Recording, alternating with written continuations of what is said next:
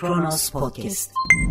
Para birimi dolar karşısında 7.30'lardan işlem gördüğü halde katıldığı televizyon programında kurdaki artıştan endişe duyulup duyulmamasına dair sorulan soruya dolarla mı maaş alıyorsunuz, dolar borcunuz mu var sorusuyla karşılık veren bakana gazetecinin dönüp ama devletin ve özel sektörün yüklü miktarda dolar dış borcu var demediği, diyemediği ülke Türkiye.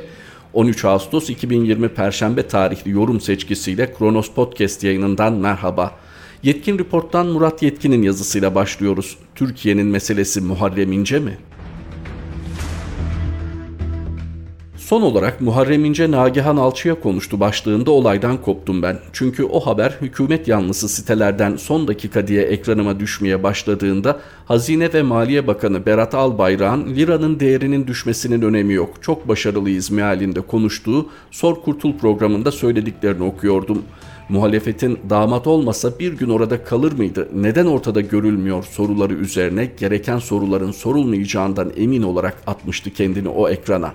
Albayrak liranın değerinin düşmesi önemli değil dediğinde Türkiye'de sanayinin ara mal ithalatına ne kadar bağımlı olduğunu, enerjiden bahsettiğinde acaba petrol ve gazı dövizle alıp almadığımızı da sormak gerekir tabii.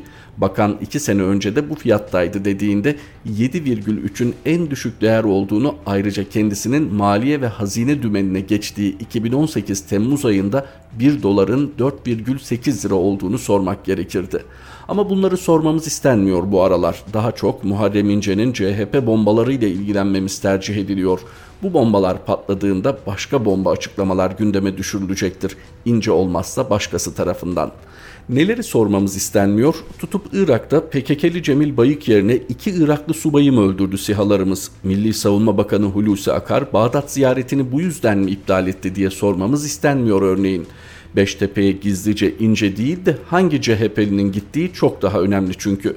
Bir yandan PKK şefi avlarken diğer yandan Amerikalı petrol şirketinin Suriye'deki PKK ile yaptığı anlaşmaya karşı ne yaptığımızı, ABD'nin aslında Türkiye'ye iki yıldır fiili silah ambargosu uygulayıp uygulamadığını sormamız istenmiyor örneğin uyguladığı ittifak politikasıyla 2019 yerel seçimlerinde Cumhurbaşkanı Tayyip Erdoğan'ın AK Partisi'nin belediyeler üzerindeki egemenliğine son veren CHP lideri Kemal Kılıçdaroğlu'nun neden başarısız olduğunu sorgulamamız isteniyor onun yerine.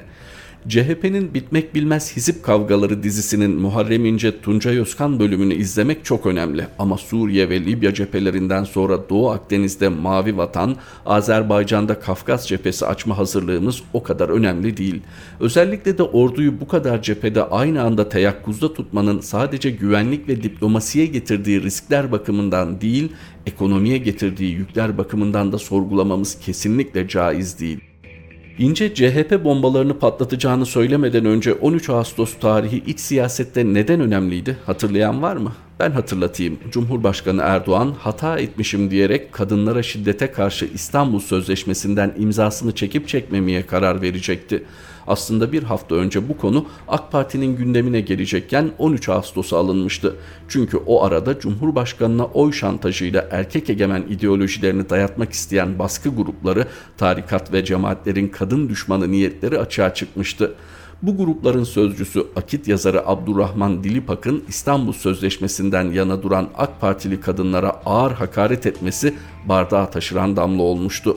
12 Ağustos'ta 81 ilin AK Parti kadın kolları bu kadın düşmanına karşı dava açtı.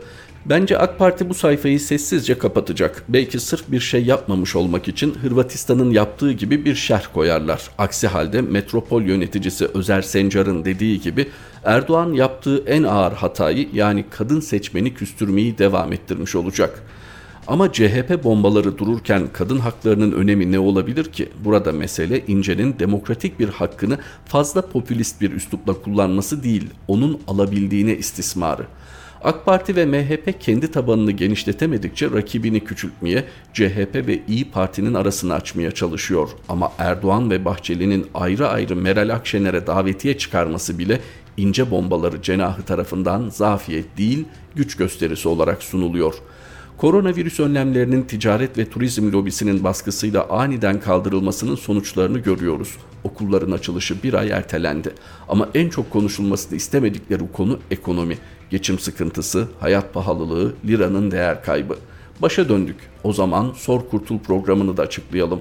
Süleyman Demirel Cumhurbaşkanı iken TRT'de kıdemli gazeteci Kurtul Altuğ'un sunduğu aylık bir programa çıkardı. Gerçi her gün ekranlardaydı ama tarafsız bir gazetecinin sorularına çekinmeden yanıt veren Cumhurbaşkanı algısına ihtiyaç duyuyordu.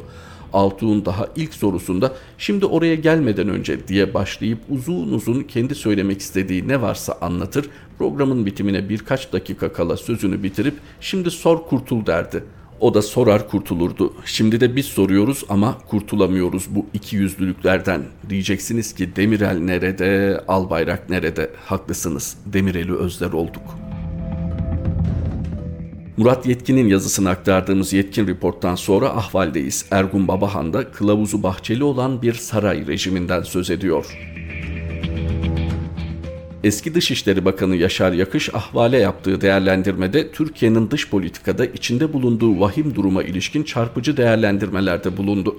Türkiye'nin pozisyonunu 1912 Balkan Savaşı'na benzeten Yakış gidişatın tehlikeli olduğunu vurguladı. Bilmeyenler veya unutanlar için hatırlatmakta fayda var. Balkan Savaşı Osmanlı'nın yeni kurulmuş Balkan devletlerine karşı hezimete uğradığı ve bölgeden varlığının silinmesiyle sonuçlanan savaştı. Osmanlı çok cephede dağılmış, karşısındaki güçlerse tek vücut olmuştu. Koca imparatorluk büyük güçlerin müdahalesi olmasa başkentini bile kaybedecek noktaya gelmişti. Bu yüzden yakışın şu değerlendirmeleri önemli. Türkiye yetenekli uzmanlarını kaybetti çeşitli nedenlerle. Yunanistan Türkiye'den daha önce davranarak Doğu Akdeniz'de kendisine sınırdaş olan ülkelerle bir dizi anlaşma imzalayarak inisiyatifi eline geçirdi. Şimdi biz onların yaptığı şeyi bozma çabası içindeyiz. Türkiye yalnız kalmış durumda. Fransa Yunanistan'ın tarafında yer alıyor. Almanya ise konuya biraz daha derin bakmak istiyor. Yunanistan ve Mısır arasında imzalanan anlaşma Türkiye'nin yarattığı Doğu Akdeniz koridorunu bozma amacına yönelik. Nereden bakarsanız bakın bundan 110 sene önceki Balkan Savaşı'ndaki durumu göz önüne getiriyorum. Türkiye Balkan Savaşı'nda herkesle kavgalıydı ve Balkan Savaşı'nı kaybedince Yunanistan'ın kuzeyini, Makedonya'yı, Bulgaristan'ın büyük bölümünü kaybetmemizin sebebi askerin siyasete bulaşması, orduda ikilik yaratılması, halkın ikiye bölünmesiydi. Böyle bir durumda Balkan bozgununa uğradık. Bulgarlar bugünkü Yeşilköy'e kadar askerlerini getirdi. 110 seneki önceki duruma yakın bir konumdayız. Herkesle kavgalı, içeride toplum ikiye bölünmüş, yetenekli insanlar görev başında değil. Ülkesini seven, devletin en üst kademelerinde görev yapmış, liyakat sahibi bir ismin içeriden bakıp gördüğü tablo bu. Ekonomide olduğu gibi diplomaside de kof bir dünya yaratılmış gidiliyor. Üstelik toplum Balkan Savaşı öncesinde olduğu gibi parçalı, ordu o dönem olduğu gibi siyasallaşmış. Suriye ve Irak'ta kalmayan devletlere karşı maliyeti belirsiz kazanımları savaş zaferi diye satan, her yerde aynı sonucu alabileceğine inanan bir ruh hali, rejime ve onu destekleyen halk kesimlerine hakim durumda. Elbette Türkiye'nin Ege ve Akdeniz'de savunması ve sahip çıkması gereken hakları vardır. Bunun bir Yaşar Yakış'ın belirttiği üzere diplomasi yolu bir de Bahçeli'nin kürsüden yaptığı üzere acul yolu vardır. İktidarın açık ortağının şu sözleri karşısında Ankara'nın yalnız kalması dışında bir seçenek var mı? Türk milletinin şakası yoktur. Ayağımızın altında dolaşanın akıbeti ezilmektir. Denizde provokasyon yapanları bekleyen makus son çırpına çırpına boğulmaktır. Kara sularımızdaki pervasızlıkların nihai sonucu batıştır. Balıkların karnıdır, denizin dibidir. Türkiye'yi Akdeniz'den çıkarmaya, Anadolu coğrafyasına kıstırmaya ve sıkıştırmaya hiçbir ülkenin gücü yetmeyecektir.'' Adolf Hitler Avrupa'yı ve tüm dünyayı kan gölüne çevirmeden önce böyle bir dil kullanıyordu. Üstelik onun arkasında güçlü Alman sanayi vardı. Türkiye ile Nazi Almanyası'nın durumu arasındaki tek benzerlik şu anda tüm dünyanın başta Avrupa Birliği olmak üzere bu saldırgan tutum ve üslubu büyük bir vurdum duymazlık içinde izliyor olması. Ama nereye kadar? Türkiye kendisine hayali düşmanlar yaratır, her türlü diyalog yolunu kapatır ve sorunların tek çözüm yolu olarak içeride ve dışarıda şiddeti benimserken Atina dost ve müttefiklerinin sayısını hızla artırıyor. Mısır'la deniz anlaşması imzalayan Yunanistan'a açık bir destek de dün İsrail'den geldi. İsrail açıkça bu gerilimde sonuna kadar Yunanistan'ın yanındayız dedi. Akdeniz Havzası'nda Türkiye tezlerini destekleyen bir ne olduğu belirsiz Libya yönetimi bir de Malta var. Karşısındaki ülkelerse Avrupa Birliği üyesi Yunanistan, Kıbrıs Cumhuriyeti, Fransa, İsrail, Mısır, Lübnan ve hatta Filistin. Üstelik hazinesi boşalmış, insanları hızla derinleşen bir işsizlik ve açlığa mahkum edilmiş, elinde kala kala din ve ırkçı bir milliyetçilik anlayışı kalmış, eğitim seviyesi her geçen gün gerileyen bir toplumsal tabloyla baş başa bırakılmış bir ülke Türkiye. Fransa yavaştan Kıbrıs'ta üstlenmeye başlar. İsrail Yunanistan'a tam destek açıklarken Ankara bu büyük oyunda yapayalnız. Kemalist emekli amirallerin bile dikkat çektiği bu büyük yalnızlık tablosu içinde Ankara herkese meydan okumayı sürdürüyor. Neden? Çünkü ayakta kalabilmek için gerilime ihtiyacı var. Kitlesini arkasında toplayabileceği sembol savaşları azaldı. Ayasofya kurşunu atıldı ve beklenen sonucu getirmedi. Arjantin veya Yunanistan cuntası gibi artık tek gerilim kaynağı dışarısı. Ama dışarısı batısıyla, doğusuyla, Hristiyanı ve Müslümanıyla karşınızda. Tek dostunuz kalmamış. Yakışı dinleyecek bir akıl ortaya çıkmazsa bu filmin sonu hayırlı bitmez.'' Ergun Babahan imzalı satırlardı. Ahvalden sonraki durağımız Yeni Asya. Bir sosyal medya iletisi üzerinden ülkenin siyasi gerçeklerini hatırlatıyor Ahmet Battal. Bu vatanda dört ana akım var. Geçen gün anayasa hukuku hocası Profesör Doktor Burhan Kuzu şu mesajı paylaştı. Başkanlık sisteminin mimarı ve kurucu babası olarak diyorum ki gelin siyaseti çok fazla bölmeyelim. Ülke yararı birlik ve beraberlikten doğar. Sağ ve sol olmak üzere iki merkez parti etrafında bütünleşelim. Esasen yeni model böyle bir parti yapılanmasına uygundur. Bu teklifin parti kavramı ile ilgisi olmadığı gibi Türkiye gerçekleriyle de hiçbir alakası yok. Seçmeyi ve seçilmeyi öğretmek için sınıf başkanı seçtiren özel okul öğretmeninin öğrencileri bölmesine benziyor. Tam bir müsamere senaryosu. Böyle bir teklifin bir sistem kurucusundan gelmesi vahim ama daha vahimi cari sistemin sistem kurucusunun siyasetten böyle bir teklif yapacak kadar kopuk olması.'' Neyi kime emanet etmişsin ey millet? İyi bak. Bu garip teklifin sebebi herkesçe malum. Anketler ve yoklamalar gösteriyor ki AKP MHP'yi yanına alarak çıktığı yeni yolda artık yeni ortaklar olmadan yürüyemiyor. Bırakın Ayasofya'yı açmayı savaş da çıkarsa bu böyle.'' Kuzu'nun hocalarının hocası ve Türkiye'deki siyasi akımların röntgen uzmanı Tarık Zafer Tunaya'nın Türkiye'de Siyasi Partiler adlı kallavi eserini okuyup okumadığını bilemiyoruz. Ama hayatı ve siyaseti doğru okumadığı açık.'' 12 Eylül 1980 ihtilalini yapan ekibin başı Kenan Evren de ihtilalden sonra siyaset mühendisliğine soyunmuştu. Bir sağdan bir soldan ve bir de ortadan 3 parti yeter deyip kafasına göre 3 parti icat etmişti. Şimdi onların üçü de partiler mezarlığında ve mezar taşlarına bile bakan yok.'' Sadece ANAP zaman zaman siyaset derslerinde partimsi yapılara örnek olarak hatırlanır. Zira o da AKP gibi iktidar olmanın nimetlerinden yararlanarak parti olmaya çalışmıştı.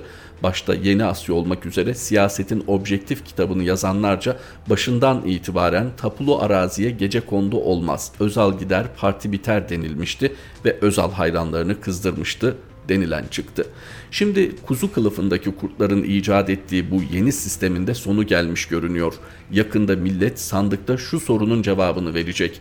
Siyasi cereyanların iki ana akımdan ibaret olmadığı Türkiye gibi ülkeler için seçim sonrası adı konulmuş koalisyonlar mı iyidir yoksa kapalı kapılar ardında gizli pazarlıkla kurulan seçim öncesi ittifaklar mı? Adı konulmamış padişahlıklar mı?'' Doğru cevap belli. Ana akım, merkez, merkez sağ gibi adlarla tarif edilmeye çalışılan demokratları iktidar yapacak bir yönetim ve seçim sistemi gerekli ve kaçınılmaz. İş oraya doğru gidiyor. Yeter ki millet kendi haline bırakılsın. Tek risk kaynağı belirsiz siyaset mühendislerince milletin önüne iştah açıcı ve kafa karıştırıcı yeni sahte yemeklerin konulması.'' Yeni Asya'dan Ahmet Battal'ın yazısıydı. T24'e geçiyoruz. Yetmez ama evet tartışmasını sadece 2010 referandumu üzerinden ele almamalı belki. Bu bir düşünce ve yaklaşım biçimi. Aydın Engin de bir çıkış aranıyor diyor. Siyasal İslam'la Türk milliyetçiliğinin imam nikahından oluşan ittifakının toplumu derin bir yoksulluğa, ülkeyi bir çöküşe sürüklemek pahasına iktidarlarını pekiştirmek, perçinlemek için attıkları adımlar gitgide onarılması çok güç hasarlara yol açıyor. Bu kör gidişi durdurmak, ülkeyi yeniden hiç olmazsa demokrasinin temel bileşenlerine döndürebilmek için bir çıkış aranıyor.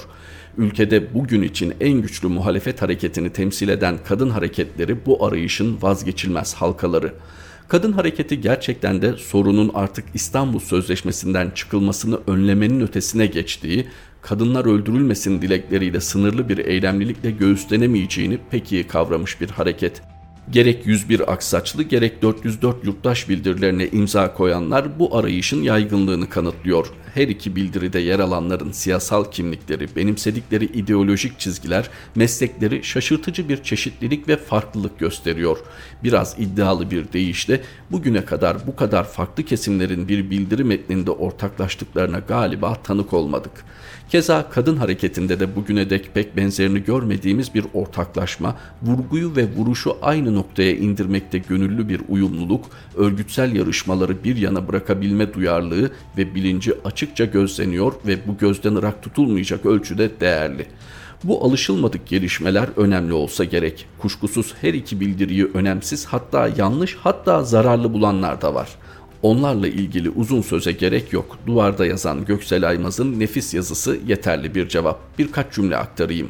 Göksel Aymaz, Aydın'ın görevi var maalesef ironik başlığının pek güzel yakıştığı yazısında bozuk plak gibi yetmez ama evete takılıp kalmışları şöyle tanımlıyor. Türkiye'nin demokrasi deneyimine şikayet ettikleri koşulları değiştirecek somut bir eylemlilik içinde olmayı tercih etmeyip o koşulların kendilerine verdiği muhalif kimliği oturdukları yerden en çok da sosyal medya üzerinden ona buna çamur atma yöntemiyle ortaya koymaya çalışanlar muhalif kimliklerini eylem olarak değil bir prestij olarak yaşamayı sürdürenler, muhalif kimliğime toz konmasın da isterse dünya batsın diyenler. Yalın bir soru soralım. Acaba aramızdaki siyasal, ideolojik, dünya görüşüne ilişkin düşünsel ayrılıkları varsa örgütsel bağlarımızı aynen koruyarak birkaç mesela beş ilkede buluşmak ve bu ilkeleri ete kemiğe büründürmek için bildiri yayınlamanın, imza toplamanın ötesine geçecek bir siyasal etkinlik ve eylemler zincirinde buluşmak mümkün mü? 1 parlamenter sistemi geri getirmek, böylece temsili demokrasiye dönüşü sağlamak. 2. Yargı bağımsızlığını omurgasına almış bir hukuk devletini bir anayasa süsü olmaktan çıkarıp somut bir gerçekliğe dönüştürmek. 3. Seçim barajını kaldırarak bütün toplumsal güçlerin siyasal temsilinin önünü açmak. 4. Yerel yönetimleri olabildiğince güçlendirmek, Ankara'nın tepeden müdahalelerinin önünü tıkamak, kayyımlama seçeneğini kesinlikle yok etmek. 5. Düşünce özgürlüğünü yasal ve anayasal güvenceye almak. Bu kadar. Tartışmaya değmez mi? T24'ten aktardığımız Aydın Engin'in yazısından sonra Agos'tan yazması olup da okuması olmayan laikçi ihvana son defa diyen baskın oranın tamamlayıcı satırlarını aktaralım. Bunların şimdi af diletmek istemesi küstahlığı bir yana biz biliyorduk siz nasıl bilmiyordunuz demesi muazzam cesaret. Kendilerinin eğitim düzeyi hakkında konuşmayayım ama biz de bu kadar mürekkep yalamışlığımızda herhalde bir şeyler biliyorduk. Biliyorduk ki mesela geniş kitlelerin siyasal hayata dahil olması ilelebet engellenemez. Engellendikçe radikalleşip İslamcıların eline düşerler. Görmüştük ki AKP ulusalcıların dış müdahaledir diye asla yapmayacağı şeyi yapıp 2004'te anayasa madde 90 Taksim 5'i getirerek temel hak ve özgürlükler konusundaki uluslararası anlaşmaları aynı konudaki ulusal yasalara üstün ilan etmiştir. Böyle bir partiyi demokrat olduğu sürece desteklemek bu partinin Avrupa'daki Hristiyan demokratlar gibi Müslüman demokrata dönüşmesine yardım edebilecektir. Nitekim 2011'e hatta 2013'e kadar bütün batıda aynen böyle düşünmekte. AKP'yi bu sebeple desteklemekte, onu Orta Doğu'ya model göstermekteydi. Biliyorduk ki AKP'yi iyi şeyler yaptığı zaman desteklememek Müslümanların asla iyi şeyler yapmayacağına iman etmiş olmaktan gelmektedir. AKP Kadın Kolları Başkanı Çam'ın Erdoğan'ın 2011'de imzalayıp şimdi kaldırmaya soyunduğu İstanbul Sözleşmesi'ne sahip çıkacağını ve 81 ilde yeni akitin baş silahşoru Dilipak'a dava açacağını o zamandan bilemezdik. Ama bizim için bu tür bir gelişme AKP'nin sonunda varacağı noktalardan biriydi. Hüdakaya, Ömer Faruk Gergerlioğlu, Cemil Kılıç, İhsan Eli Açık gibi örnekler bu ekip için hiçbir şey ifade etmezdi. Çünkü AKP'nin Kürt düşmanlığı ortak paydasında kurduğu mahşerin dört tatlısının dördüncü parçası olan bu tür ulusalcılarda düşüncenin yerine ulusalcı iman geçerliydi ve şu anda da aynen öyle. Agos'tan aktardığımız Baskın Oran imzalı satırlar bu birlikteliğimizdeki son paylaşımımızdı. Mehmet Şahin yeni yorum seçkimizde Kronos Podcast yayınında tekrar buluşmak üzere. Hoşçakalın. Kronos Podcast